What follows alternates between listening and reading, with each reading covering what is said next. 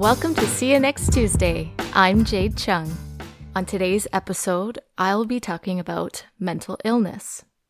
To be honest, I sat here for 10 minutes thinking about how I would start this episode.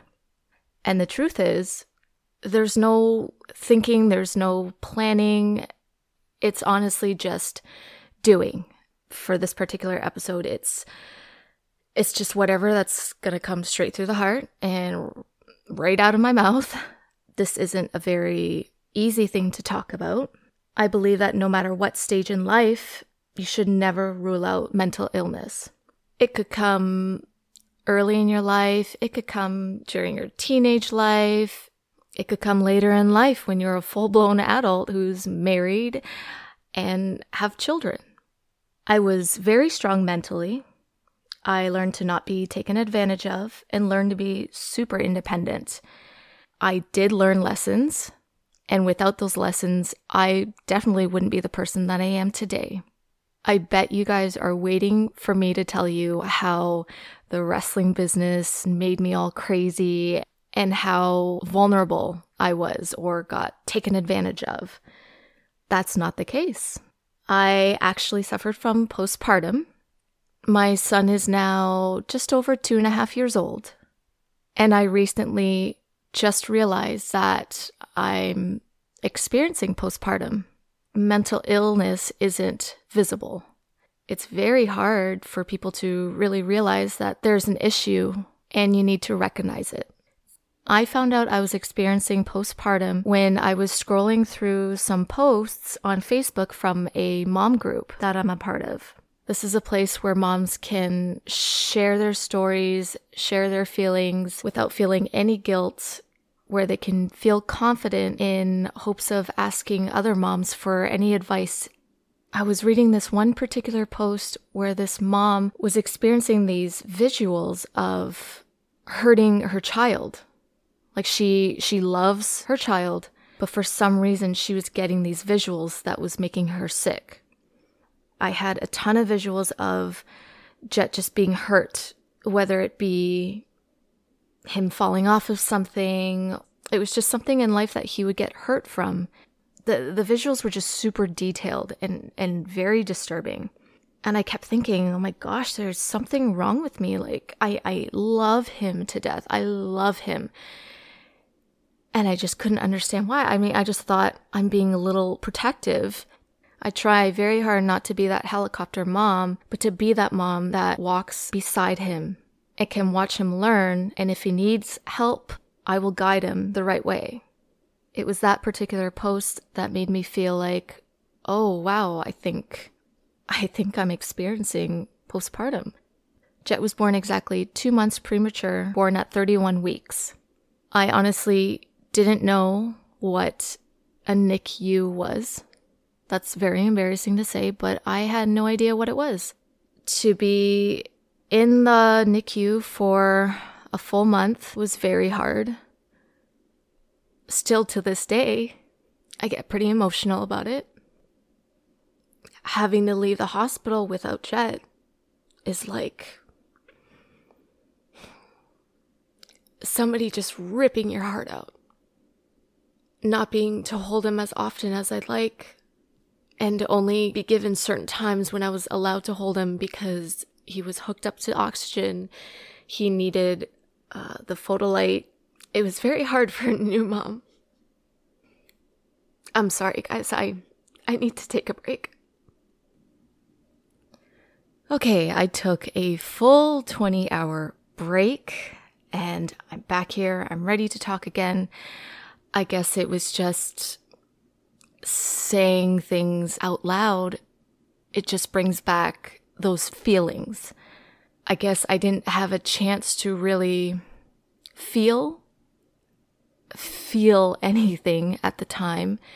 And that I mean that because I had to stay strong, not only for myself, but obviously for Jet and for my husband. He already had a trip booked to the UK I can't remember if it was uh, a week or two. You know, he obviously didn't want to go, but it was his first time over there, and it's an opportunity that he should not pass up. Jet was still in the hospital, so there really was no need for him to be home. Um, there was no need for him to skip out on these opportunities when I'm super capable with the help of all the amazing NICU nurses. You know, I felt comfortable to be alone. My heart just breaks for the NICU moms and dads where they've had to leave their kids for much longer. I've read stories of how it'd be years their child would be in the NICU, and my heart truly goes out to them. It's so hard. It was because that jet was in the NICU, and you know what? He was, he did really great in the NICU. He was so strong. The first two weeks of him being born was a bit rocky, but then after that, he passed every single test. He was so good. He was gaining and just doing really well, which I am so thankful and so grateful for. I worried so much about every aspect of Jet that I translated it to me trying to give him the best life because he had to be away from me for so long. But I never realized I was going through postpartum until now. And he is just over two and a half years old. I realized it just a couple months ago. If it wasn't for that mom posting on Facebook, I never would have realized it. I think it's very important that if you do feel comfortable talking about it, you should talk about it. You never know who you might be helping.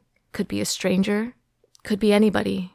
That's why this episode is super important to me. I hope that it helps even at least one person to recognize their feelings because that's an important step to helping you heal. I worried about everything with Jet, and I'm sure I annoyed my husband with it. I worried about his sleeping, I worried about his eating, and he sucked at eating. when it came time for solids, he just sucked at it. Um, but I mainly think it's because I was so obsessed with having him exclusively breastfed that I think I waited too long to give him solids. Like I didn't introduce it until he was six months. They say you can introduce solids as early as four months. But with the whole, you know, him being born two months early, for the first two years of his life, you had to calculate his age with everything. So I would always have to say, oh, he's six months old, but his actual age is four months. I never knew if I should go by his actual age or go by his preemie age. As soon as he turned two, I was so happy because then I, it'd be so easy to be like, ah, he's two. I can do this or that and that. But obviously, you should always go by your your child's development. If you if you if you feel like he's ready, then go for it. Go by their cues. I was too worried about numbers and what was on paper just because I've never I've never known anyone who's had a preemie before, so this was all new to me. I've um, I've cared for my two goddaughters and my niece since they were born, so I was totally ready to be a mom. I was totally ready to take on this this challenge. But Jet basically said, "Ah, I got a better challenge for you. I'm going to come two months early. Even though after Jet turned two, and I didn't stress so much about his eating because you know what? He's his own person now. He's able to tell me if he doesn't want something, if he doesn't want to eat, he's he, he tells me he doesn't want to eat. If he's hungry, he's going to say he's hungry. So I got over that hump and thought, okay, you know, I'd be okay now. I'd be feeling a little bit more happy because I'm not so, uh, I'm not worrying so much anymore. Not true. Again, I came across a post from another mom and she posted these series of pictures where it talks about moms having a mental load. And apparently, this is found more in females. And it means that we are just having to always remember things. So, like remembering appointments, uh, you know, for let's say for Jet, just remembering all the milestone appointments he has to make, all the booster shots that he needs, um, And then for me, just knowing the weight where he should be at at this age and uh, just all that stuff. Um, even other things, uh, remembering family events, remembering important school dates. It's, it's, it's a lot.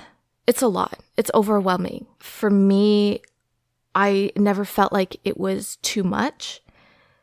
I guess I would just be kind of spaced out sometimes.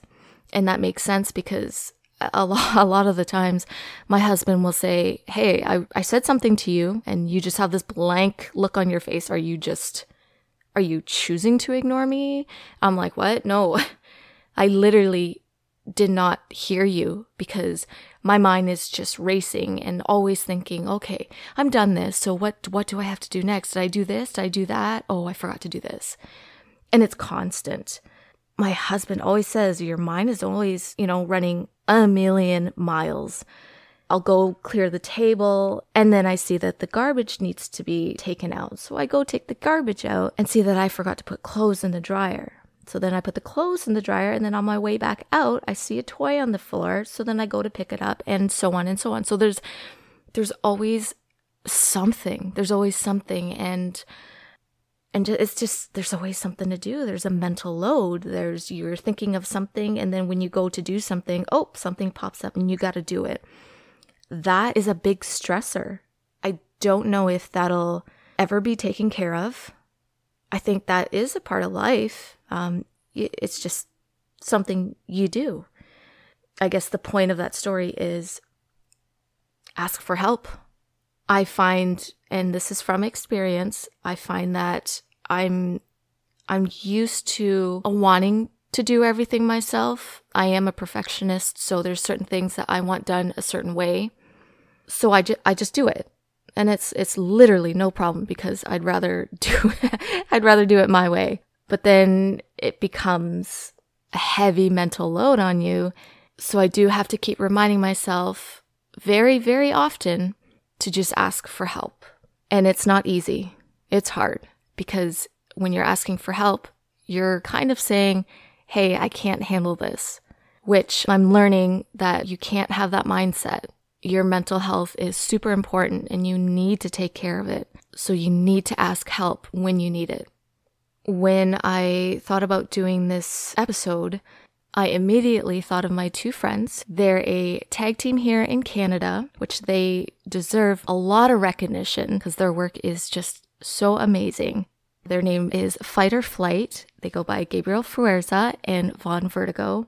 They have expressed their hurdles with mental illness.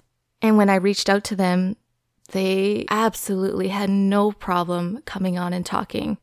They're both sweet guys with a lot of ambition, and I can't wait for you guys to welcome them in. All right, guys, let's get to it. The tag team of Fight or Flight, Gabriel Fuerza. I said that really weird. okay, Gabriel okay, that's, a, that's another story. That's it. There we go. Fuerza, yeah.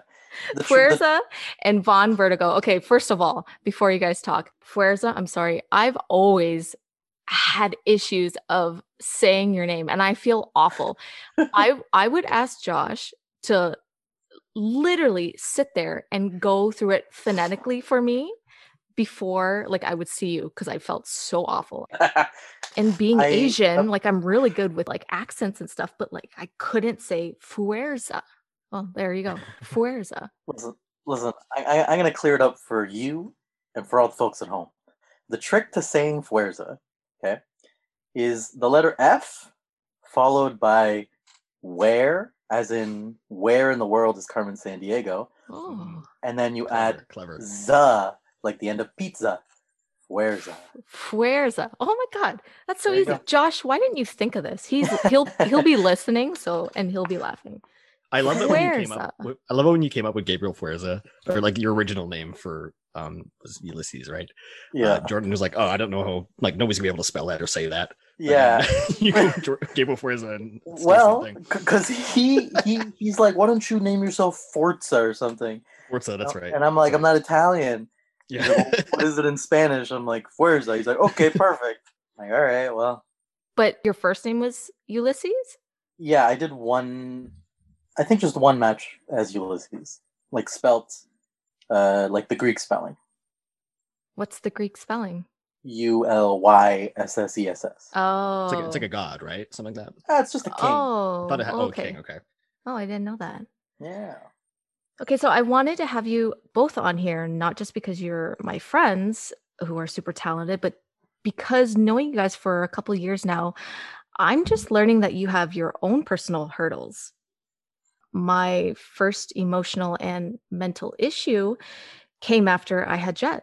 Like, I realized after quite some time that I was experiencing postpartum and still am trying to, you know, get over that hurdle, you know, just figuring myself out. What kind of stumbling blocks prevented you guys from living your life? Do you want me to start? do you want uh, to start there, Vertigo? Uh, I'll start because I feel like yours is a bit more um, I guess serious over the over the years. Is it? Oh god, I would okay. say so. all right, um, you, you go ahead then. I, I, mean, for me, it all stemmed from uh, like general anxiety and panic attacks, where um, I didn't really want to go to university, and my parents kind of forced me in that direction. Um, I was already wrestling training at that point, but I, I really just wanted to wrestle. But uh, I went off to university and ended up having to drop out because I literally like I couldn't eat for like a week. I mm. was having several panic attacks um, I, I think it was just overwhelming for me. And I just, it felt like I had to make a decision for the rest of my life. And like I had to make that decision at the exact moment. And that was going to be my path. Right. Right. I never, um, I guess, considered that, you know, things take time. Like it's okay to fail. It's okay to drop out of university. I just felt like such a failure dropping out of university. Um, so I ended up going up home or going back home, uh, having to explain to my parents that like, this is something I, like, I can't do this. Like I, I'm suffering here um, which was ultimately the best decision of my life. I was able to come. I stayed home for um, a year before going off to college, just until I was more comfortable, sort of thing. But it was in that period I kind of learned what anxiety was and how it affected me per se. Um, because it wasn't just like at home; it would even come into wrestling per se. Like I, I think you, for as I can attest that sometimes before matches I'll get myself too worked up in my brain and oh, I'll, oh, yeah. have to run I'll have to run for a garbage can or something to throw up because it's just it, it's so overwhelming over the years, and it's happened. Like even it still happens to this day, not not to uh, as much of an extent, but every once in a while, I'll still have that feeling, and I, I think it evolves from being an only child and always kind of being uh, in my head all the time. Um, mm-hmm. Um, so I just kind of have that like worried sense of like, what, oh, what's gonna go? What, what, what if this happens? What if this happens? Um, like, is something's gonna go wrong? Like, it's always that like constant churning in my brain sort of thing. But what I found kind of, I guess, overcome that was really just kind of distracting myself with um, you know hobbies and uh, you know just surrounding myself with things I like essentially. Right. So when you start to panic, what do you do to help yourself to kind of bring yourself back? Uh, the first thing I do is I try to find like um, like gum or like a Tic Tac or something like that because I find that mint actually calms my stomach. For me, oh. it's mainly a stomach thing, and so like that's number one. Number two is where's the nearest washroom? Yeah. I need to find a safe space where I can be by myself, sort of thing. Like if like even if I still panic to this day, my girlfriend would be like, so try to like um try to calm me, sort of thing. But I don't. For me personally, like I don't want that. I just need to be like alone by myself. Yeah. So like so, when it comes up before like a, a, wrestling match, there's not much you can do, and you know there's like five minutes before you're supposed to go out. You just have to like it's like a lot of panic, but you you know you're gonna be fine. That's kind of what I ended up having to teach myself that like at the what's the worst that happens? I throw up and then that's it. You know. Right. So that's really interesting about mint. How did you figure that out? Uh, I read like a, a panic attack book and it said mint usually calms the stomach. It's also kind of a, I think it's kind of a psychosomatic thing where it just kind of gets your mind off it sort of thing. Like a Tic Tac, it's, it's sweet. Um, mint is a nice flavor. So it just kind of distracts your mind and then it calms the stomach. So that's why if you go to like, uh, um, so you go to like the Mandarin or stuff like that, they'll give you a mint at the end of your meal because if you yeah. eat too much, you'll feel sick, oh, sort of thing, oh, right? Okay. Yeah, it's just a nice little trick how did this impact your health?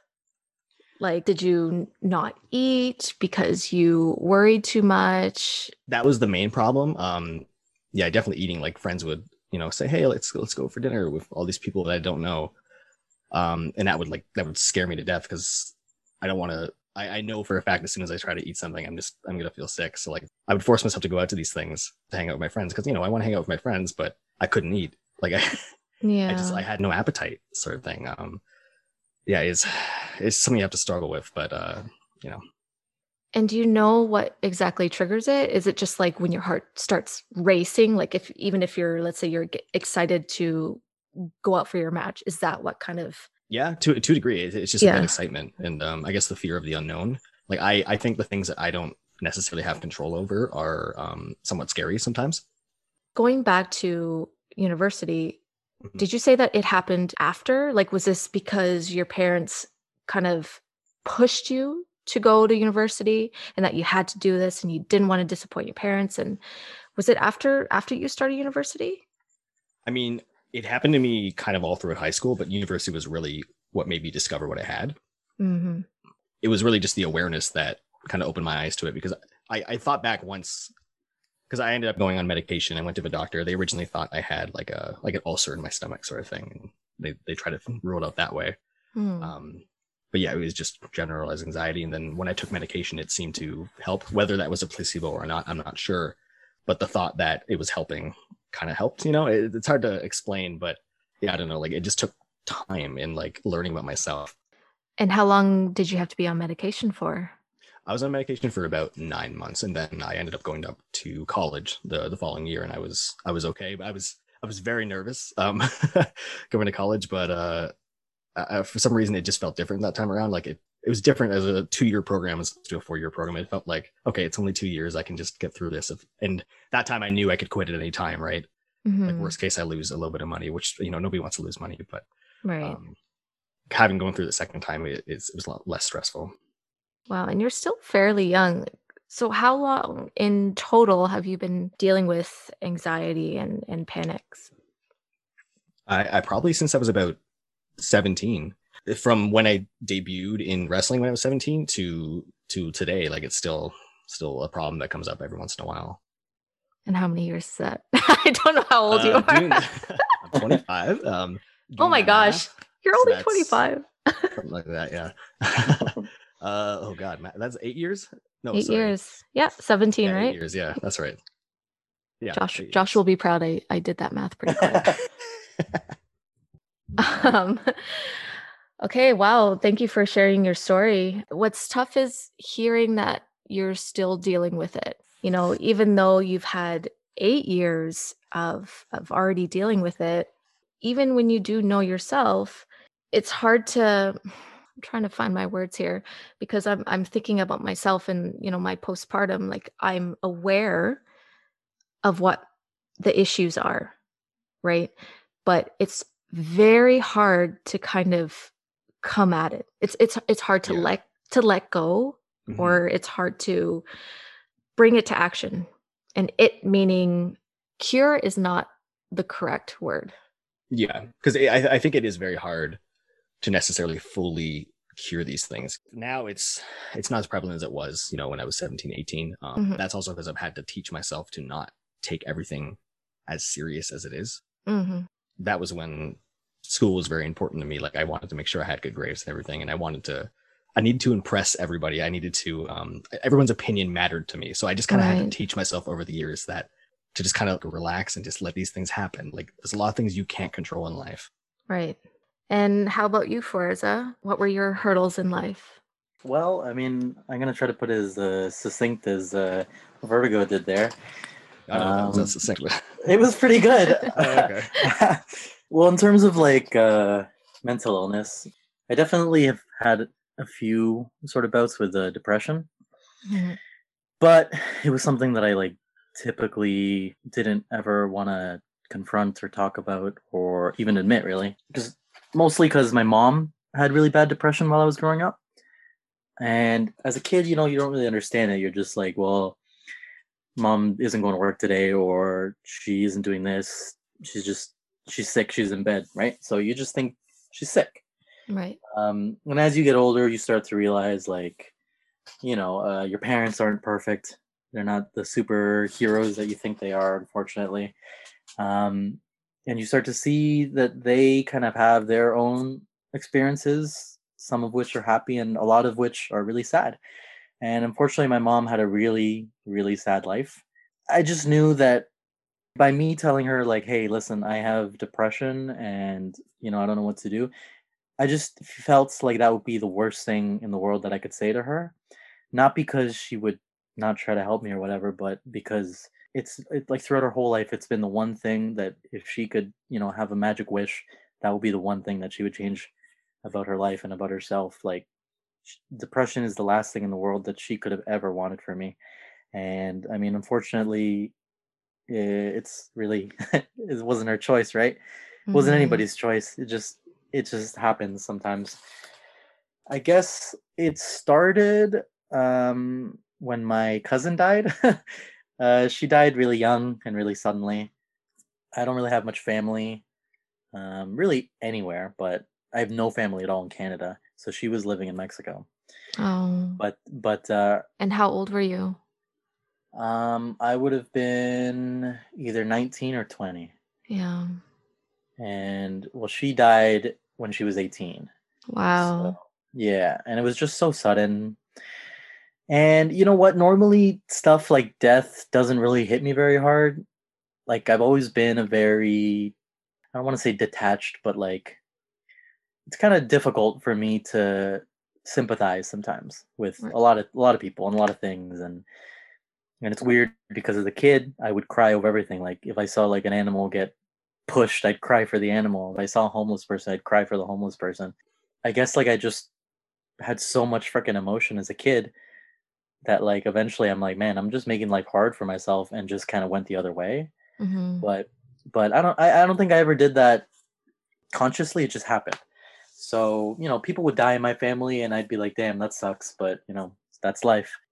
I, I think I had such a special connection with this cousin. Uh, Mhm. and, and it's crazy because we didn't even get much time to hang out with each other. Like, uh, okay, I'll tell a quick story Yes, in regards to her Yeah. real quick just to give like a, some sort of context because it I, I always say that she was my soulmate and and that's the reason it hit me so hard and i don't mean that like obviously romantically i just yeah, meant you like guys were just really close. yeah right? and Yeah. and and it was always so easy um so when i was a kid uh like or a baby and i suppose she would have been two or three years younger than me so i would have been a toddler she would have been like a baby baby. When we were still living in mexico she and her family or her side of the family had come over you know had a little little get together with my side and at the end of the night um when they were getting ready to take her home she just started crying like crazy and she like wouldn't stop crying wouldn't stop crying and she was always such a chill baby so the whole family was like this is weird and uh, she just kept crying and she kept saying uh, my name and they were like well i guess she just doesn't want to go because like she likes him right? Uh, i think what ended up happening was they just couldn't get her to calm down so they decided to spend the night. So i had to be moved or no sorry my great grandmother moved into my room to sleep with me so that they could have the bed. So what happened in the middle of the night i basically vomited and like died and at the same time and like i'm not a religious person or like a witchy person. My mom's super witchy. But uh, she had had a dream that night where she spoke to god and god was like uh, you know your son was only supposed to stick around for a little bit but uh, you know you love him so much that i'm gonna let him stay and he's gonna be the one to take care of you when you're older. And Mm. like ri- right then and there she woke up and she heard my great grandmother screaming and yelling saying the baby's dead. Oh my god the baby's dead. So you know she ran into my room and she swears that i was like cold pale like she thought i was dead. I don't know if they ended up taking me to the hospital or if i like came to there but basically if my grandmother hadn't slept in the room that i was sleeping in nobody would have known until morning and Wow. I would have died for sure. I know my, my, my mom told me that story and she's like, you know, your cousin's special. Like you guys have a special connection. You've always been so close. And the next memory I have with her is like 10 years after that when I visited Mexico. And as a kid, I was just as mean as a scorpion. Like I didn't want to talk to anybody. I didn't want to make friends. Like I notoriously, all my friends had to work to be my friend because I didn't want to be their friend, you know? And my mom was just so nervous when we came back she's like don't be mean to your cousins don't be mean to your uncles don't be mean to these people don't be mean to those people you know because i'm i was a freaking jerk and to her surprise, um, her and I got along so well. Like we were inseparable. Uh, I, I, my Spanish wasn't very good, and she couldn't speak any English, but like we figured it out. Um, and then uh, the next time after that, I saw her. I guess she was around like seventeen or something. Like, like same thing, you know, like just so easy to to get along with, and just just just in a way that I've never had that connection with like anybody else. yeah. Um, and I remember when we left, we were, you know, saying our goodbyes and hugging or whatever. And I'm pretty good at like, you know, just hugging and saying, okay, see you in like five to 10 years when I visit you next time. Mhm. Um, but for some reason, like we were hugging and I just started crying like really hard. And she started crying. And it was just weird. And I didn't really know why, but I remember hearing uh, when she was sick that maybe deep down I knew. So wow. yeah. uh, so she got sick, and um, I mean, it was weird because I remember hearing it and thinking, oh, well, sick doesn't mean anything, right? It's just people get sick all the time. hmm And I remember just like sitting because we we I had heard the news while we were on our way somewhere, and I remember sitting uh, where we were going, and just like again like just crying and and and not really knowing why, and all of a sudden just being scared. And I think that was more or less what triggered it, because when she died, um, well, my mom and my sister had gone to Mexico for the funeral. I mean, they had gone just before. Basically, her condition had gotten worse, and they knew she wasn't going to make it. So my mom and my sister went to Mexico to help out, say goodbye, all that stuff. And uh, I didn't really have the chance to go. Um, I had things going on here, and um, you know, my papers aren't particularly they don't make it easy to travel for me. So I stayed here. Um, she ended up passing away, and I guess I just re- didn't really have anybody to to talk to about it. Um, my girlfriend at the time wasn't uh, great. She wasn't uh, supportive. She was.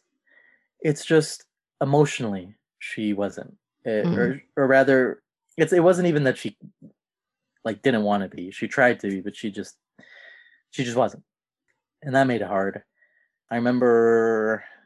I think that's the least I've ever weighed in my adult life. I was like 130 pounds. I don't remember not eating, but I mean, if I look at a picture from there, it's pretty clear that I wasn't eating. hmm Um, I remember doing, I think, our first MCW show that same month, and I remember messaging the promoter and telling him like, "Hey, man, um, just wanted to, you know, let you know that uh, I had like a, a death in the family. Um, I'm still making the booking, but if I'm, you know, to myself, that's why. Like, I don't want to rub anybody the wrong way or whatever." hmm Um, and he was cool about it, and I mean, he ended up bringing us back. But yeah, I definitely remember that being like just a real shitty time. Yeah. Um, both, I mean, both in wrestling and in and in, in normal life. Like, uh, I think shortly after that, uh, my dog died. oh my goodness. yeah, it, so it was just you know how it is. It's just like things happen in threes. You know, like all these bad stuff started to happen all at once. Just just really in the past few years, um, it's stopped, and and now I'm pretty like not afraid of whatever's around the corner. You know. hmm but uh i mean yeah there was her death then uh like i said my dog died and that sucked i think i knew at that point that i needed to like do a little bit of like a locale change so i ended up moving out of my my parents house Mhm. and you know what the it's just like I, I was just so sad and i couldn't figure out how to say it like I, I I, I was I was sad, but I didn't know it. You know what I mean? Like Yeah. So that that was my next question. At what point did you kind of just hit you and you're like, oh, I think there's like, I think there's something wrong. Like, I don't think it's just me being sad anymore. I think it's something a little deeper. I think I realized honestly when I ruined my own relationship. I had just become so angry. Like my my relationship with my my girlfriend at the time. Okay, yeah. I had just become so angry, so difficult to talk to. Um, it just I think losing a lot of things that were important to me at that time hmm made me very protective over her and it made me think like this is my salvation this girl Mhm. who i care for you know she's what's going to keep me alive basically. And that's not fair to put that kind of pressure on anybody. At the time in my head it just made sense right? Mhm. it was just argument after argument after argument everything was difficult. Everything had to be perfect you know? If if i were to let's say pick her up from work or something and i don't know like just the slightest thing happens where i sense that she's no longer happy that would like drive me into like um just just like a panic zone of like oh i'm fucking up right now. Like i need to fix it. And the more i try to fix it the worse i make it. You know what i mean? Because you're not thinking clearly anymore. Now it's just all about fix fix fix fix and Mhm. you, you don't you don't realize that you're you're making things worse. You could have just let it sit because it's not a big deal. But in that mindset where i was like no i need this to be perfect uh i ended up just making it worse. I mean yeah like I, I was wrestling this whole time as my as my relationship was getting worse. And just i hated looking like my relationship was failing. So Mhm. like w- even whenever whenever whenever anything happened i mean we would break up for for weeks at a time sometimes and, and i wouldn't tell anybody. I wouldn't tell my best friend. I wouldn't tell my parents. I would just think i can fix this and nobody has to know. And i remember even after we broke up for real i didn't tell vertigo who is my best friend. I, I mean i don't think i told him until two months later two maybe even three months later like i was just so embarrassed and i felt like Were you embarrassed that that the relationship didn't work or just the thought of, you know, your best friend seeing you as a I don't know, I guess like as a failure in relationships? i think it's that i didn't want to look weak not many people have seen me cry and i knew that if i were to have gone home and been like hey so and so and i broke up i knew that it would be just crying crying crying like i don't know if it's i guess that's just like uh like toxic masculinity like you know like i just didn't want to let my emotion out and i didn't want to be honest because i don't know i just didn't want to be vulnerable If you could do it differently, would you let yourself let those emotions out now? i want to say yes but honestly i don't know for sure i find that i'm pretty private most of the time Mhm. i don't think i was earlier in my wrestling career Mhm. but I try my best to be pretty private about everything now. Um, so I really don't know. I think I'd like to be. I'd like to be able to say, "Hey, uh, I'm fucking sad. Like, Yeah, can I come over or whatever?" But it's just not that easy for me. I get that. If you were on your own and you were sad, would you let yourself cry it out? Oh yeah, No, that's yeah, yeah, good. yeah. Because I, was saying, you know, it's I- it's very important to even to not hold that in and to be able to express those emotions that you're feeling. And I totally get if you don't want to express it to other people. There's nothing wrong with that at all. You just need to know that that person is your best friend. Like Vertigo is your best friend for a reason. And he's your best friend because he loves you. I mean, I Vertigo, I'm not speaking for you, but you know, I I, I I know that I know that you guys are really sweet guys, and I just know that he cares for you to to want to be there for you. you know like i don't know if guys like express this stuff to each other but well, I mean, we were living together, and I, uh, I mean, I I definitely struggle with opening up, but I could tell that you know Ulysses was sad, but I didn't, I didn't want to like bring it out of him. I just kind of wanted to like let him do it at his own pace let him do it at his own pace. But I also wanted to be be like, hey, let's play SmackDown vs Raw. Like I just wanted to be there to be like, hey, let's like as a distraction sort of thing, you know? Mhm. Yeah, and, and that did help. I mean, like if I, like living by myself would have been, I mean, much worse. Like, unfortunately, you would not be there during the weekends. So during the Mhm. weekends, I was like, man, like I'm just sitting here in this stupid room in this stupid house, and I like I hate my landlady. Your I hate her- stupid house. Yeah, like I hate I hate my landlady. I hate her kid. I hate everything happening. Actually, uh, I remember. Um, I mean, uh, I wasn't gonna bring this up, but again, this is something. One of this is the third bad thing that happened. Basically, as my ex girlfriend and I were breaking up, uh, my parents were getting divorced.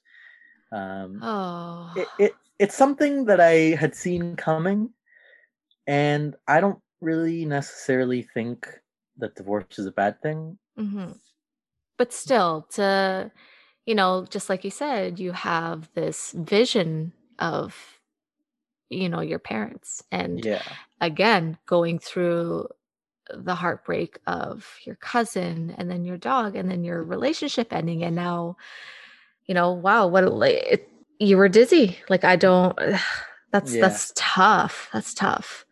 yeah. I I think the the toughest part, honestly, was, I mean, like I said, I wasn't telling people. So, my mom had divorced my dad, and uh, she she uh, wanted to meet with me to tell me good news. So uh, you know, obviously, I'm like, okay, let's meet at uh, this restaurant. And she tells me this great news, right? And uh, she's like, so what's up with you? And I finally just kind of like spat it out. I said, uh, we, you know, so and so and I broke up, and uh, just immediately started stuffing uh, Caesar salad in my mouth so I wouldn't start crying Mm. but uh, it just sucked because there was a good like two months there where I was just doing my best to help my parents out. hmm Um, because I mean, obviously, divorce isn't easy for them. Um, but I just wanted to do my best to help, you know, with communication or, uh, you know, a shoulder to cry on, you know, whatever. And I, I didn't, I, I didn't want to be like, hey, I need help now because like I'm, I gotta help you first, and then maybe after you can help me, you know. So that was rough. I mean, in the end, definitely. I mean, I felt better after I told people. I mean, like you said, uh, Jeff is a great guy, and uh, I mean, he was super helpful. Like I remember I, when I told him, I remember apologizing for not telling him sooner, and I can't remember what he said exactly, but it made me feel really good that I had told him. Good. And the same thing with my mom. Like, there were definitely a few nights where I felt like I couldn't be alone.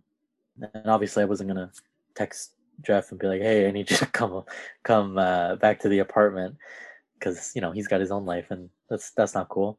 So luckily, at that point, I, I had my mom, who you know was just a hop and a step away. hmm So that definitely helped. Just just having friends in general helped a lot. I absolutely know how you feel about the events that you had to go through and then finding out about your parents divorcing. I went through something similar, so it kind of it, it hit home. Um, I had broken up with my very fir- my very first boyfriend, my my first love, and soon after that, my grandma passed away. And then in less than a year, my parents announced that they were divorcing.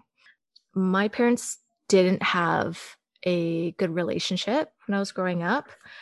Um, I believe that I never asked them this, but I believe that they stayed married. Uh, I have an older brother, that they stayed married until I was old enough to understand Mhm. like you said, things happen in threes. So all that stuff, I wasn't in wrestling yet. And training was actually my outlet to get me away from it all. And thankfully, it helped me. You know, listening to your story, listening to Vertigo's story, you know, I felt pressure too because I was supposed to go to university and my dad was working at the University of Guelph then. And so there was so much pressure with me going to that university. Um, my brother went to another university, but it was a great university. And I had to have, I had to follow his footsteps, which I never did. I graduated high school and then I up and left and traveled for wrestling. Had I not have wrestling in my life, I honestly don't know. I don't know if I'd be the same person that I am today. And I think it's it's brave of you guys going through all of these these hurdles and you know and now Fuerza now are you still dealing with a bit of depression? Yeah definitely here and there. Um it's not quite as bad. I mean the word the worst that happens really is i lay in bed all day. Um but even that like i know like i know the signs Mhm. to look out for. So i don't really let myself uh you know like uh, how should i put it? Uh just get to that point right? So now like yeah like i'll let myself mope for a day two days maybe three days. But after that like i know i'm just making myself feel worse by not doing anything. Like you know i gotta go work out. I gotta eat. I gotta do this. I gotta do that. Like e- even if it's just the most basic tasks um i just force myself to do them and usually that helps me get out of the funk. I mean i think everyone can relate to uh, a little bit of like quarantine blues. Yeah. So yeah like I, I i've i had probably a week or two where i was just like sad and i remember telling telling people like i feel like i need to cry but it won't come out. Like nothing nothing has happened that that like makes me super super sad really. Hmm but like there's like just this emptiness kind of hovering around me and I, I you know i tried filling it with several things. Uh that's what she said. Um God. you There it the, yeah so the first the first thing i did was just work out because that's that's something you, you can do no matter what you know like even if it's a few push-ups a day or a few squats whatever like thank god for wrestling and for i mean the healthy lifestyle that it's kind of introduced me to. Hmm um because i say this all the time like i hate working out hate dieting i hate everything about it. The only Yeah. part I, the only part i like is looking good. But you know that's kind of hard when you're already so like depressed and like kind of down on yourself yeah. That you're that you're like looking in the mirror and you're like meh i could afford to lose a few pounds or you know my arms could be bigger. Stuff like that make it difficult. But um yeah just like at the end of the day like i tell myself like this is what you have to do and it, i don't care if you don't like it you got to do it. It's just discipline. Like, that's how i keep kind of my head above water lately. Yeah, and you mentioned, you know, the pandemic doesn't help. Do you both find the pandemic has put a lot of weight on you guys? Yeah, definitely. um, I, I mean, if you want to delve into it, I mean, for me, like personally, when the pandemic hit, I was literally in England and Germany. Like I literally got on a plane Oh, yes, that's right. and I was there for two weeks, and then I had four four weeks left on my tour, and I had to come home, and like it was just like I got on a plane and went through a portal, and like Mhm. everything shut down, and then I come home and then I do videography for my real job, and I can't even do that, right? So I definitely felt that like just like sit around, I don't know what to do with myself. But for me, what I found personally helped was going for a walk every day. Um, thankfully, I live outside of Toronto, so I was able to walk by the river every day just to kind of clear my thoughts, sort of thing. Now, I remember when you were in the UK, I think they were ordering all Canadians to come back home, right? Yeah that was it was uh we were over with like the smash wrestling crew but it was Brent and i who were going to stay for an extra four weeks Mhm. and we're sitting there watching the news saying all Canadians have to come home, and our flights are booked for like April 12th. And we're like, oh God, what are we gonna do? Right. so tell me, what were you guys thinking? What were were you guys like? Oh, let's you know just kind of wait and Well- see how this goes, or yeah, it was pretty much day by day. We pretty much just had to like it was. We had two options: we we stay and ride it out, or we go home. We stay and get stuck for who knows how long. And thank God we didn't stay because wrestling didn't happen. And if there wasn't wrestling, I don't know what I would have been doing. Um, right? so yeah, So they- we- they we ended up- flight home. Sorry, they they ended up canceling their shows over there. Yeah, so it was the same time as everything got canceled here was that March 13th, 14th, 15th weekend. Oh, okay, okay. Yeah, so we um I think we got out on like the Thursday and then actually Brent was supposed to leave the Wednesday and then he showed up and he had the wrong ticket. So we had to Oh my in god. typical Brent fashion text me and say, Hey, uh my uh my flight's actually tomorrow. Um where are you? Oh. Wow. And Brent's not good at directions. So I love laughing at that guy, and especially to his face because yes, I know. He's ridiculous, but I I kind of like grew up idolizing him in a way at Squared Circle because I, you know, I was 14 and I was like, wow, I want to be like Brent Banks when I'm older. And then getting to travel with him has been a very interesting experience. and then you got your license, and guess what? You're not like him. You're even better than him. Okay, I'm not gonna talk bad No. about Brent here. No, no. Brent's my boy. Brent's my Yup. boy. Don't worry. Don't worry. You don't like Um, Brent? I don't know what's wrong. Something's wrong with you. Whereas, uh, how about you? I know you kind of spoke loosely about the pandemic. You did have outlets. You were able to uh, work out. You built some stuff at home. You built some stuff with your dad, right? Um, yeah, like Oh, I mean, build is like a stretch. I, I basically, I basically just like tore some old uh, garage door um, springs and put them on the end of like a uh, a bar. Basically, it's it's literally just like That's it looks. creative. It, it just very looks, creative. it just looks like trash. But uh, yeah, but it, it does the Tra- job, right? Trash get still has sweat. weight, you know. yeah, yeah, Exactly. yeah. I mean, yeah, I, I just I just don't want to say that I built anything. uh, I, I I just kind of like uh what's the word salvaged some Hmm. some some heavy looking garbage You And, uh, recycled. you recycled. Yes. recycled that's a good word Yeah. Yeah. See. yeah yeah so i recycled um and uh, made a little gym that was that was fun for the first little bit uh and then it started to get cold god my timeline is all messed up with this all, March all I, 2020. all all I can really remember is thinking, okay, the world's gonna shut down. So a, I need to somehow make this match that I'm supposed to do today into a gauntlet match, so I can have as many matches as I can right now. Right. Uh, and secondly, I was like, I need to get some heavy trash to lift while I'm home.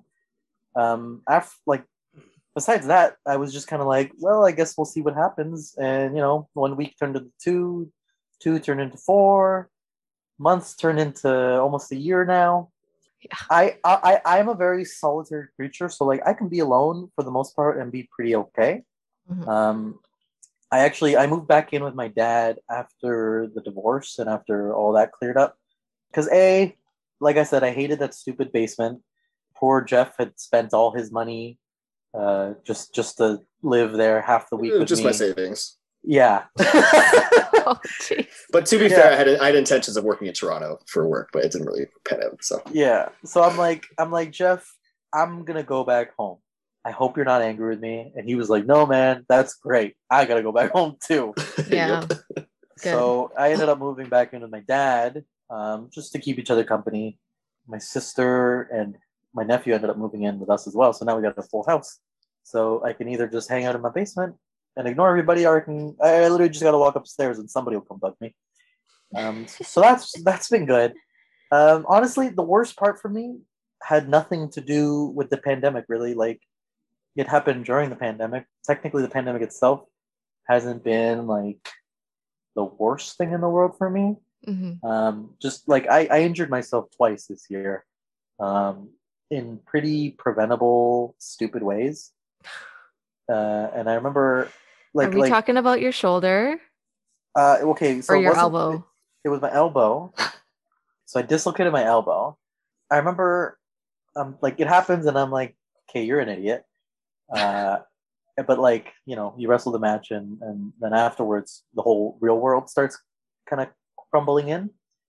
Uh, and I start thinking like, oh well, you don't have any money. What are you gonna do for money? You got to Mhm. take take uh, time off work. You got to do this. And uh, I remember I did cry a little bit while nobody was looking, but it wasn't like I said, it wasn't because it hurt. It did hurt, but I was just like, damn, like just when I thought I was gonna like pay off all my credit card debt and all my debt, like that was my plan for 2020 Mhm. to pay off all my debt. I was just gonna work like a horse and and get it all over with so I could stop worrying about it. And then, you know, like 2020 happens. Uh, luckily, for the most part, I was still able to work. And then, uh, you know, I hurt my elbow. And I'm like, great, there goes all the money you just saved. That ended up healing up pretty well. And then late December, I uh, went to train and Oh no. yeah. So I, I should have quit while I was ahead because I decided to go off the top rope, you know, as I as I like to do, just for fun. Because I don't typically like to actually do anything off the top rope when I wrestle. I just like to I just like to be agile, you know. So I tried to do a little front flip, over rotated, and 450 splash, which I've never done in my life. That should have been the sign to put to, to change my clothes and put you know go back home. But instead i decided to try a shooter to my feet and just over rotated by just a touch and ended up breaking my ankle. Oh my gosh. yeah uh, i didn't know it was broken at the time. I, I was just like oh i landed hard. And then i kind of limped out of training. And then i went to go deliver t-shirts to somebody in like uh some sort some part of hamilton. Yeah? Sorry, I was gonna say, I, say, I swear every time you've been hurt in a match where I've been around, Mhm. I've never noticed you were hurt. Like it's never been relayed to me. The ref should tell me, but it's never been told to me. That was That- more the, the tag match and uh, previous is things, but- true. oh my god. yeah You I always play it off like it's fine. I'm like, ugh. i'm a professional You are a professional. I agree, but I need to know. I thought you knew. I because No, I mean, I, nobody I, told me. I guess I guess you and I don't really interact as a tag team in the sense like it's not like we're both standing on the apron at the same time.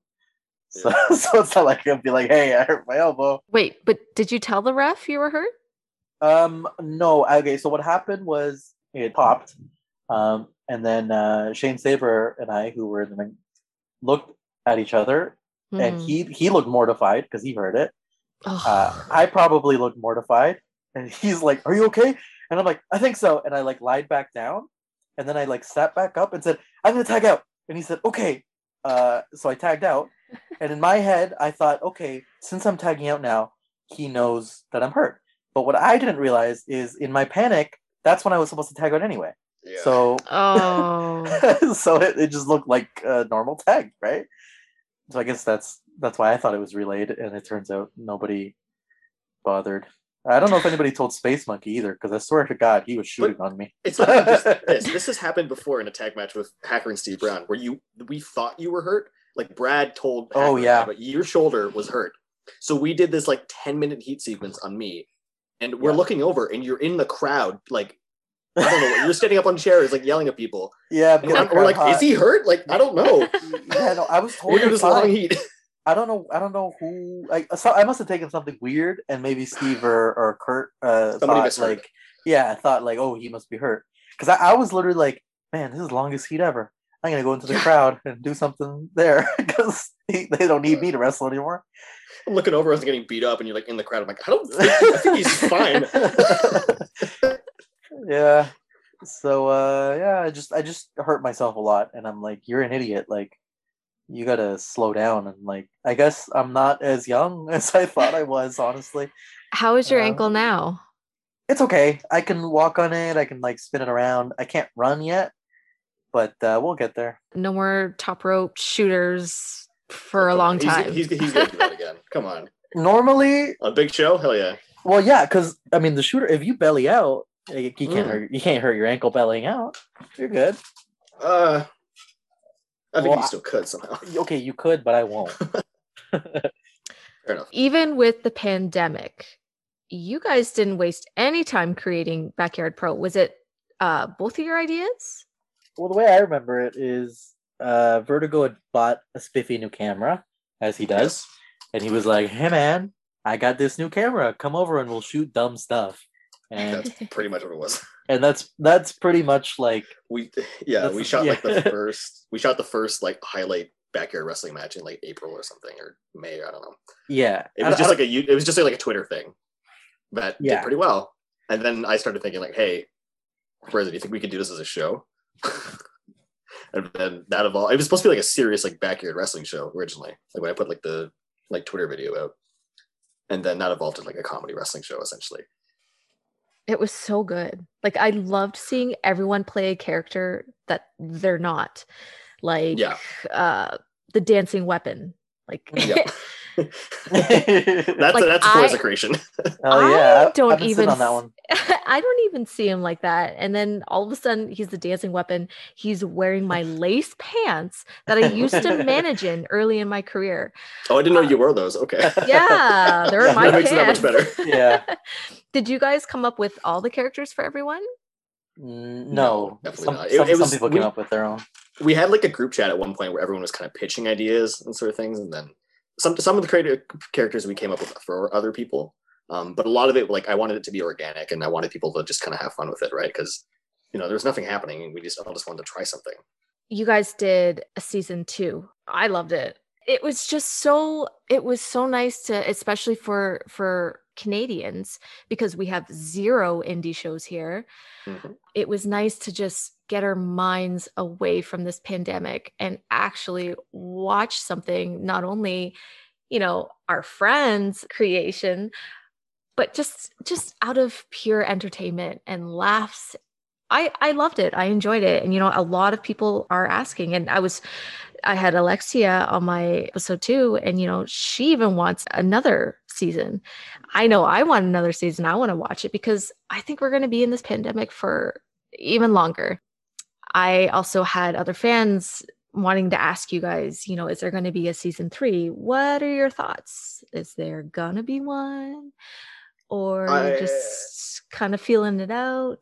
I I think it's inevitable that we have to do one at this point because my whole goal with this was that I had I bought all this equipment and I wanted to prove that production is so important to a company where myself making this crappy like creating all the content for this crappy backyard wrestling show can do better than some of the local promotions. I just had this chip on my shoulder to show people that um, if you create this content, people will come, sort of thing. Um, so I think it's inevitable that we do a season three. It's just a question of I need to be the right circumstances where we're not in lockdown and we can do it safely and there's not Mhm. snow on the ground. Uh yes, yes. I completely forgot it was winter right now. and I I, I, want to just- make sure that everybody is paid for it because it's completely fan funded, right, for the last ones. So Mhm. so we'll have to do that at some point. And then you know, I, I've definitely had we've all had ideas in our head for, since uh, when we released it in August. Um, but back then, it looked like things were getting better, and I thought that um, you know wrestling was kind of coming back, and I was getting more work, so it was a little more busy for me personally. But Mhm. yeah, I think it's inevitable that they'll do a season for season three. That's great. See that I think that's what everyone wants to hear. Awesome. We're gonna play rapid fire. Oh no, okay, I'm gonna name a move and it's Mordecai is it Mordecai? it's Sorry, a s- alright. it's a simple move. Okay. Are we gonna do this at the same time? Uh you can if you want. Oh boy, okay. Okay. Drop kick. Randy Orton. Or Orton, damn it! You guys are definitely best friends. We best friends. Super kick. Michaels. Yeah, Choke slam. Kane. Wow. Wow. Okay. Now, no pressure, but now you guys have to have the same answers for the next four. No way Crap. that's happening. Just kidding. Uh, well, maybe this one, DDT. Uh, Oh, I was thinking Jake the Snake too. Neck breaker. JBL. Gregory Helms, Ooh. Oh. Moonsault. Lita. Jade Chung. Oh, I hate Yeah. you. Lita's good. Power bomb. Batista. Batista. Nice. Wow, you guys are like pretty much in sync. We're a real tag team, you know? Something like that. I remember once actually, like very early on to our, our little wrestling career, Jeff had brought his girlfriend and, and somebody went up to her and they're like, Hey, aren't you Fighter Flight's girlfriend? And she's like, yeah. and they're like, wow, you guys really are a tag team. Oh my god. I forgot about that. yeah. Okay, so we're gonna turn to some fan questions for you guys. Um, so on my Patreon, I let them know who's gonna be on my guests, and I let them have a chance to ask questions. Cool. Describe each other in one word. Oof. Oh God. Uh, like I, I, I'm describing him, right? Yes. Hmm. Okay, hold on. I thought of a word that came to mind immediately, but I want to think of like if I can think of a better one. I mean, I would say grumpy, but if, that's kind of rude after all this. I don't mind. that or it. like that or like motivational because I always find that like when you tell me something good happens for you in wrestling, I'm like, okay, I need to do something that's good. Hmm. Okay. Okay. Uh. Well, the first word I thought it was creative. Asshole. We're, we're on here too long. We're gonna start getting angry with each other. it's, it's gonna turn into a you shoot. I'm surprised we haven't just taken over the show at this point. Who picked Danger High Voltage as your entrance song and why? I don't know. We we. I mean, I thought I, we yeah. I'm. I okay. See, I'm pretty sure you introduced me to the song, uh, but I was not aware that that. I think who who used it was it Spanky or Spanky. Yeah. or uh, yeah. I didn't know Spanky used it. I, that that might have changed my mind, but at this point it's way too late. But I feel like yeah. you introduced me to it, and then I think we collectively decided to use it. Yeah, that sounds right.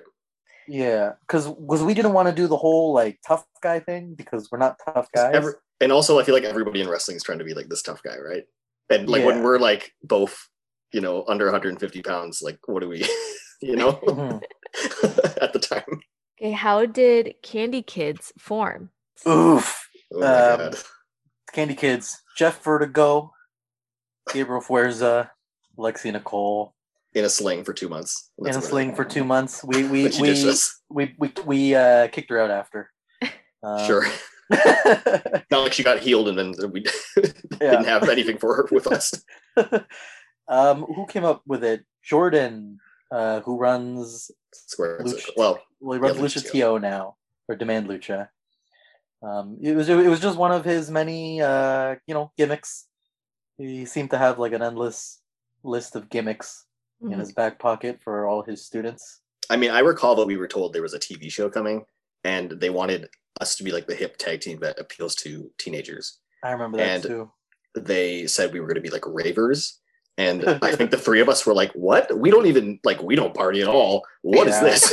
Which is ironic now because I feel like we're joke party guys now. Yeah, it's it's really come full circle. Because Yeah. at the at the time, I remember we were like, "Oh, what's a rave?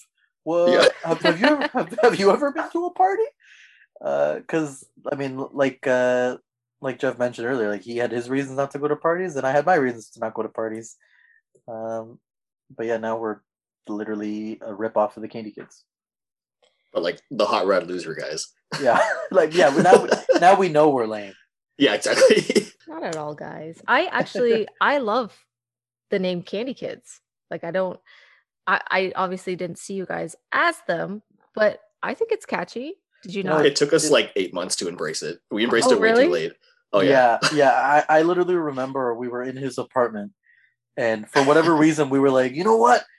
Let's just go all in. This is true. if- I have a video on my phone. like, We came up with a handshake. it, yeah, we're like, we'll, we'll just we'll just do what we want to do, and yeah, it was just we came up with a stupid handshake, and we were like, we'll kind of be like superheroes instead, but like, uh, and then I think we were the Candy Kids for like another month or something. The men's Squared Circle Before- closed and then yeah. yeah. How does I think this is um Fuerza, you never have you been to the UK before? I have not. Well, not to wrestle. Not to wrestle. Okay. Uh, well, maybe you you No. even know how does the UK wrestling scene differ from the Canadian and American scene? Just generally everything's um bigger per se. That's how I felt like just like the small family shows, like they have like lights and production and like I've been on the shows have like pyro, some of them have like little like sparklers. Um everything just feels bigger and then the crowd's just a lot more boisterous and loud. So And they have like their soccer chants and whatnot. So those are fun. Oh yes, yes. Love that. The worst travel story. Oof. Wrestling or non-wrestling related. Oh my god. Um, I feel like oh, uh, we have that tag team one from the C4 one. That one's fun. oh, I think I think that's the best one. Yeah. Okay. Uh, do you want me to tell it or she tell it? I think you tell. I I, I mean, I, I just puke at the end of it. That's what I remember. okay. Uh, we had C4 on the Friday, I believe, or on the Saturday. Um, so we drive up to C4, probably by ourselves because that's typically what we do. Uh, especially because we didn't know that people were getting their cars paid for at the time. yeah, exactly. We're up for free.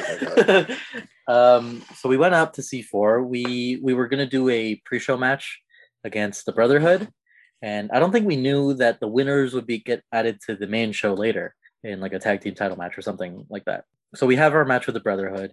We did a spot like a like a classic Hardy Boys spot where you go for the Whisper and Win, catch the guy, and then power bomb him on the guy who was kneeling. So Jeff had gone to do the the poetry in motion. He got caught and he got power bombed onto me, who was still No, no, no, other, other way around because my shoulder got messed up. Right, other way around. The, the- we should have done it the other way. The point is he got hurt. Yes. yeah, the, the point. Yeah, the point is his shoulder got hurt.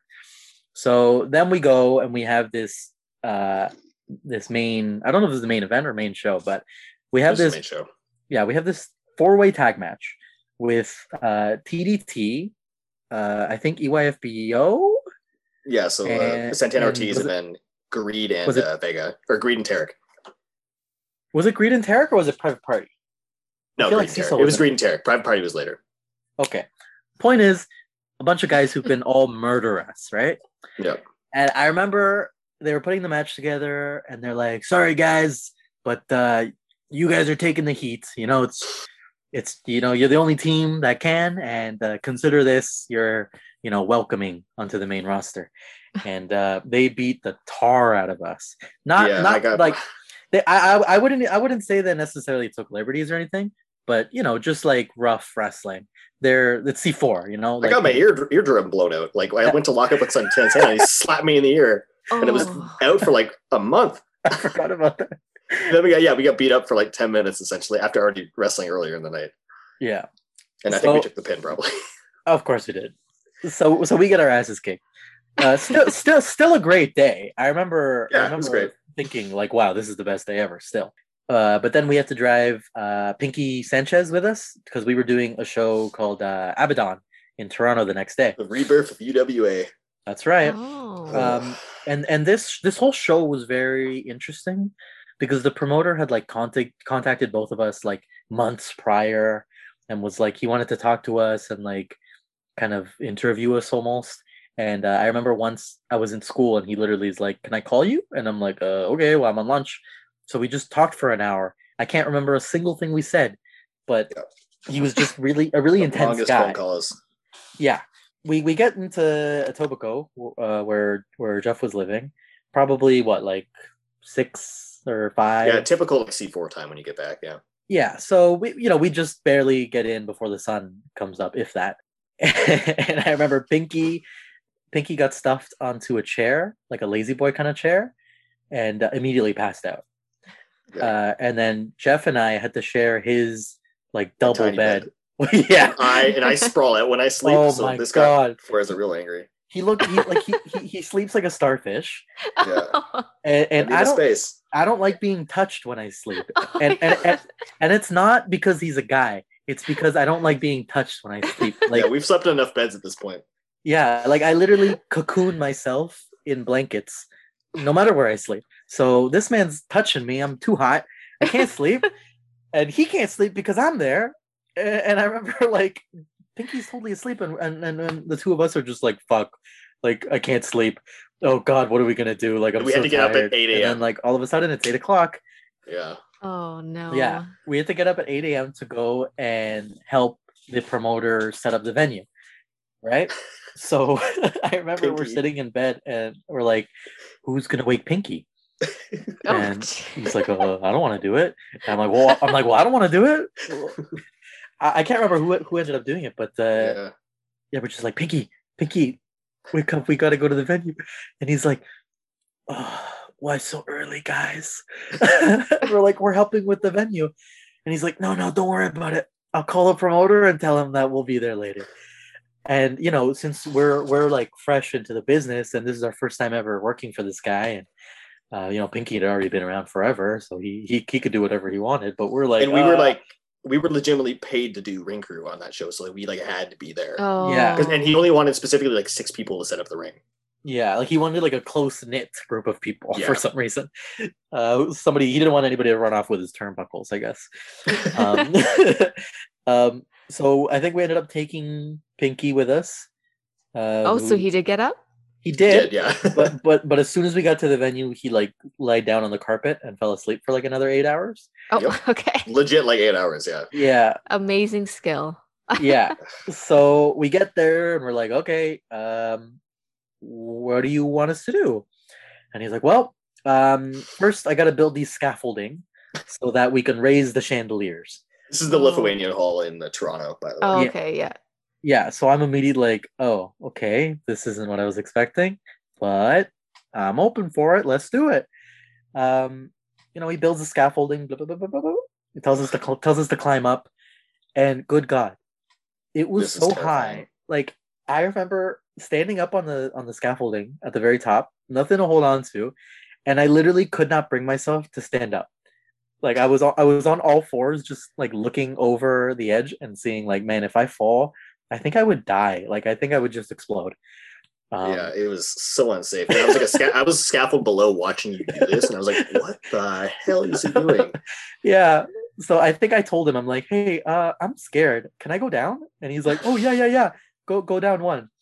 So we went down, and I think Jeff and I were helping him raise the chandelier.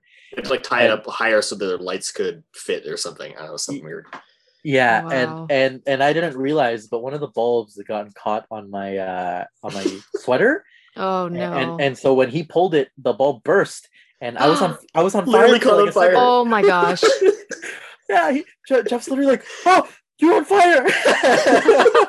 and while we're on top of the scaffold, yeah, lu- luckily it went like out almost almost immediately. Oh. Like, but yeah, I'm like, oh my god, like this is crazy, and I really can't remember what happened too much uh, in the in the in between. But like the CZW guys who they were the guys who were uh, mostly making up the card. They slowly started arriving, and you know they'd be like, "Hey, where's Pinky?" And I'm like, "Uh, over there. He's dead under the uh, the bathroom sign." Yeah, we, were, we were both booked on the show. I was I decided I was too hurt, so I was like, I'm just not going to do the show. yeah, um, which was probably the best decision. But you Yeah. still you still did your match with Joey Janela. I yeah, and and like we we we finished building the ring. I think some people started helping with the ring, so I don't I don't think we did too too much more uh in terms of like traumatic things. but uh, I mean, the ring was propped up by carjacks, but for the sake of time, oh my we'll- gosh. we'll glaze over that part. Oh, oh, oh, I was gonna get to it. um, I remember. Uh, so another wrestler that I had met previously, Latin Dragon, um, at C4 actually, like a few years ago, he had messaged me and he's like, "Hey man, I see that you're on this Abaddon show. I'm gonna be there early if you want to train some lucha." Obviously, at the time, I'm like, "That sounds amazing." Yeah. Like, when else do I get the ch- chance to do a little bit of lucha? Come to day of, I'm horrified because I'm so tired. I haven't slept at all. yeah. I, I still feel beat up from yesterday. and I was just caught on fire.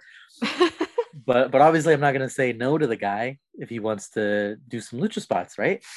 So we go in there, and I'm like, okay, what are we doing? And he starts like flipping and passing by, and like do a backflip, and then I'll catch you, and then arm drag, and just like really like difficult uh, aerobic things. Oh. So I think we did it like six times in a row, just trying to nail it. And he's like, "Can you go again?" I'm like, "Yeah, yeah, keep, let's keep going, keep Oh, going." jeez. so I'm just like blowing myself up. Uh, and finally, he's like, "Okay, cool. Like, I gotta go get ready." I'm like, "Yeah, yeah, me too, me too." Um, and yeah, so I, was- you know what? Not to cut you off, but I was Yeah. kind of cringing because I was like, oh my God, did you just hurt yourself again? But okay, No, good, good. I, I'm actually, I'm actually like not accident prone at all. Like, uh, I, I, I've got knocked out once at C4, uh, and that was it. Up until this year, like this year is cursed. That's why, like, I'm being extra careful now. Last year is cursed. Last year, oh no! Not this means- year. I mean, this year might be cursed too. You don't know. Gotta be careful. Okay, so did the spots with Latin Dragon. He says that uh, he's got to go get ready. Um, I go with with uh, Joey, Joey Janela, who I was meeting for the first time. We put the little match together. Um, and he wanted to do like this crazy like power bomb onto the apron off like the second rope or something. And like I've been doing the entire day, I'm like, yes, that's fine. Um, and Psycho Mike, who was hurt at the time, was hanging out. And I asked him, I'm like, how would you take this? And he's like, I wouldn't. Um, but if you have to, you know, and he went and felt up the ring and found the softest part and like showed me how he would take it. So he's amazing. Um, but long story short, he ended up convincing me to just not take it. Um, so we changed it to a clothesline, which uh, I forgot actually kind of knocked me out. so Oh I, I, li- I lied earlier, but I finished the match, um, which I've never seen to this day. Um, and then we had some burritos because the uh, the promoter had brought in like a burrito guy, The the Abaddon burrito, yes, Abaddon it burrito. was a real hit. Yep. Uh, we uh we decided to leave. I remember I think we told the guy like, "Hey man, like we're pretty beat up. Is it all right if we go?" And he was like, "Yeah, that's fine." So we went. We stole some burritos, and yeah, then then Vertigo threw up. Poor guy. Well, it was just like it wasn't. There's more to that, but yeah, we got back to the car and like we were holding the burritos. My I think my friend Trevor was there. He was helping Yeah, film the show, Tre- Trevor was there. Yeah.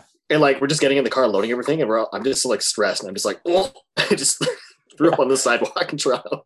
Just like a little cherry on top. Uh, cherry on top, and was then it we. because was it because you were you just had no sleep?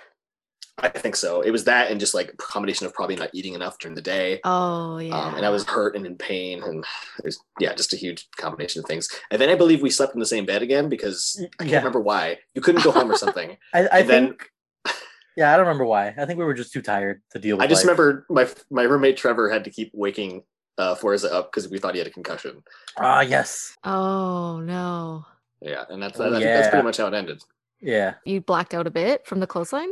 I honestly don't really know. I think he just gave me the line and like I bumped my own head. Mhm. Uh, and then like I remembered the match, but everybody said like my my emotions were totally blank. Like like I was just going right through the motions. So that's why I kind of want to watch the match to see. I don't know if that footage will ever come out. Who knows? So No, I d- this I doubt was this was UWA? Is that what you're Uh, saying? it was Wow. Abaddon, which was like the same promoter as UWA. He was kind of bringing it back under a new brand, essentially. You should ask um if you really want to watch it, you should ask Gigi. You think so? Yeah. Oh, okay. I He knows he knows the guy. Oh, right, right, right. Yeah, true. From Oh, maybe yeah. I will then. Maybe. I Why mean, I love I love watching old matches. Okay, for our final game. oh no. All right. It's Survivor Series time. So, with you guys, you guys are going to choose your dream tag team Survivor Series team. Whoa, hold on. So you mean ten people? Yes. I oh would've- my god. Okay. I don't watch tag team wrestling. Jesus. Are, are our teams facing each other? No, you guys are on the same team We we have to create one together. Oh, oh, together. together. To, yeah. So, Okay, Oh, okay. who- okay, okay, like, okay. The four ba- other the Bashams, teams- The Bashams. No Bashams. No Bashams. Look, man, come on, the Bashams. and you Okay. guys have to agree on it. Okay. Uh, my first pick is. I'm gonna say the Usos. Yeah, I mean, I, I'm not gonna deny that. I guess. Okay, mean, so um, so Bashams are not part of it, right? Well, because if, if it was up to me, I would have like a team of like Mordecai, the Bashams, like all these like awful like 2004 guys. So it's it's not up to me. we can include one lame team. One lame team. Okay. Yeah. Oh Jesus. Um, Uh, what about Rated RKO? oh, okay. Yeah, Rated RKO is cool for sure. Okay. Um. How about John Cena and David Otunga? uh, No, I'm kidding. Um, how about New Day? I think New Day honestly should fit on that. Okay. New Day. Um. I'm looking through my. I'm looking at my wall of wrestlers right now. Let's see if it helps. Let me get my WWE memory. encyclopedia out, wherever that, wherever that is. You know Uh, what? What what about uh Rey Mysterio and Edge?